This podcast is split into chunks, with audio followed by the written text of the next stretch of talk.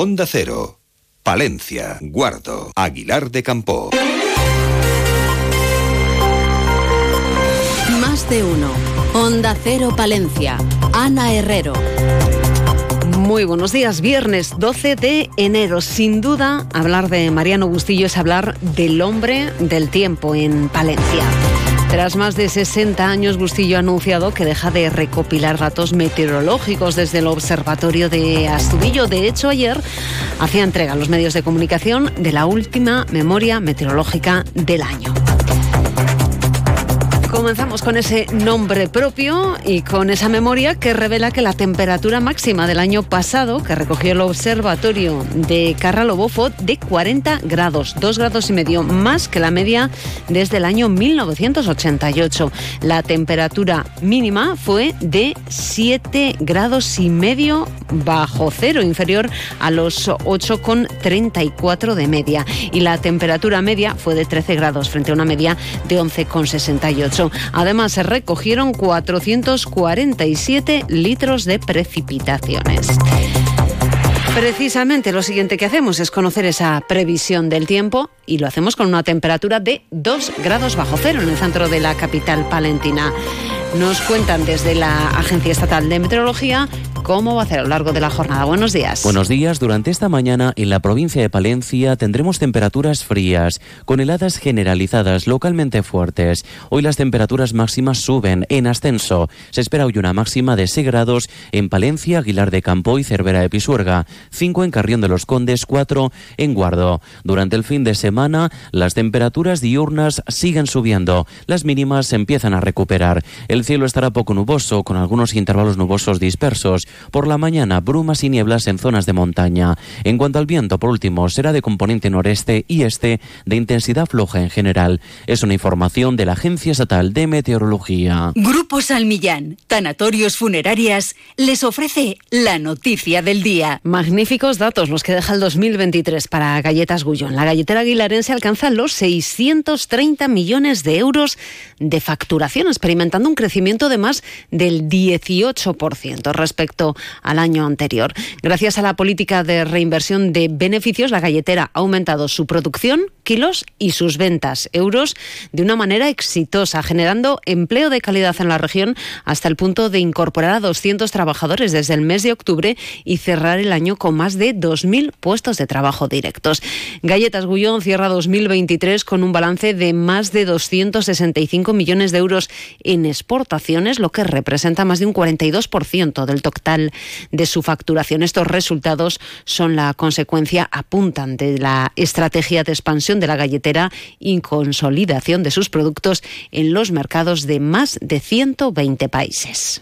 Grupo San Millán sigue creciendo en la capital y también en la provincia. En la calle Extremadura 12, nuevos velatorios crematorio con amplias y confortables salas. También en venta de baños y Villamuriel. Grupo San Millán. Siempre a su servicio las 24 horas del día en el teléfono 979 166 200.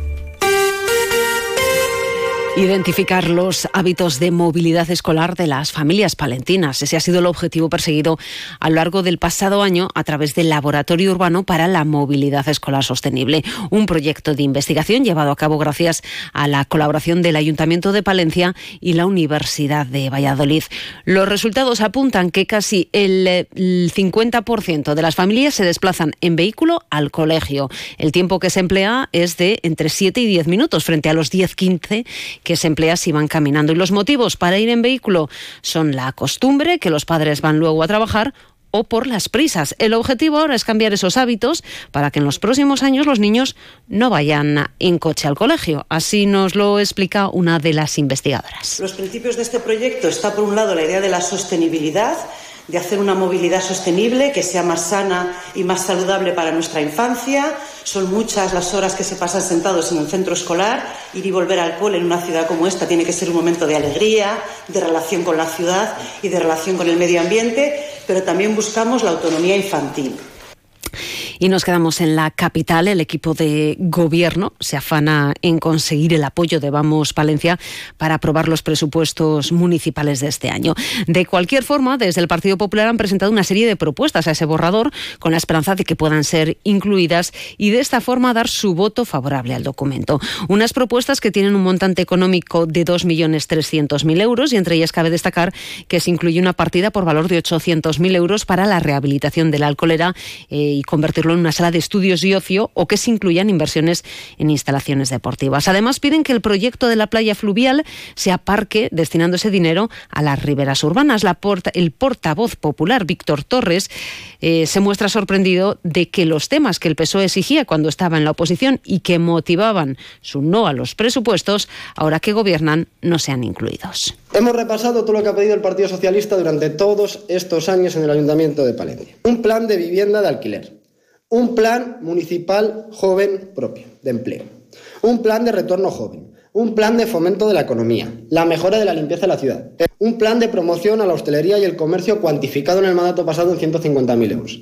De todo esto no han recogido nada y del Ayuntamiento a la Diputación, que ha presentado su segundo plan de igualdad que se va a desarrollar hasta el año 2027. Y es que la presencia de la mujer en la Diputación es mayoritaria. De los 447 trabajadores, 242 son mujeres. Este segundo plan de igualdad ha contado con el respaldo de todos los sindicatos y grupos políticos y afianza el compromiso de garantizar la igualdad de oportunidades Ocho son los objetivos que se marcan desde la institución provincial.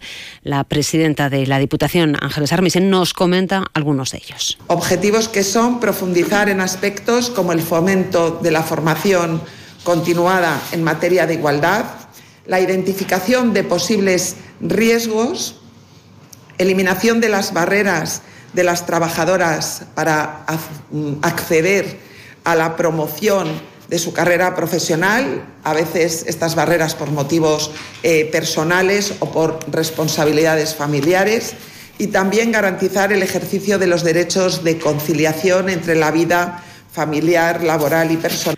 8 y 27 minutos, miramos a la actualidad de nuestro mundo rural. Onda Cero con el mundo rural palentino. En Onda Cero hablamos de nuestros pueblos, de sus gentes e iniciativas.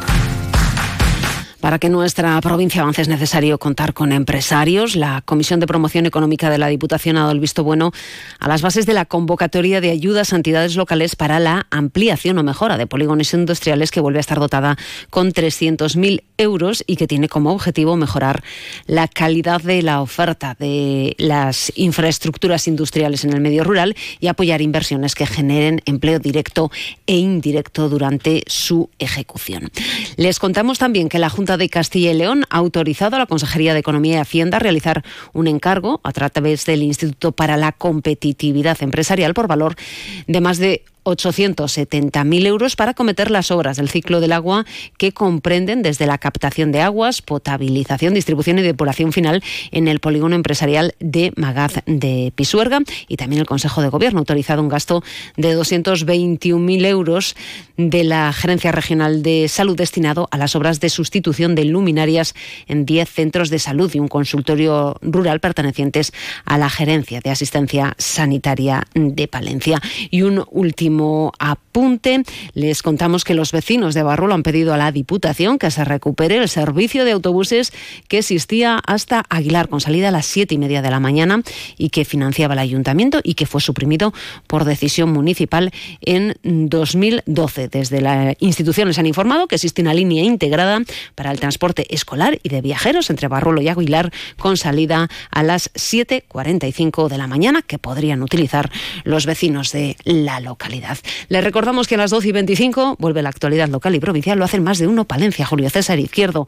Hoy, ¿con qué protagonistas? Han obtenido el reconocimiento de los consumidores. Tienen en su haber el premio Sabor del año 2024. Hablamos de la empresa palentina, empresa eldanense, Chocolates Trapa, que sigue dando alegrías a la sociedad palentina, trabajando, creando empleo, y endulzando la vida, que es muy importante. Hablaremos de esta cuestión hoy con el responsable de comunicación, con Ángel Amador, además de las secciones habituales del gabinete y de la majada 12 y 25, radio cercana. Que sean muy buenos días.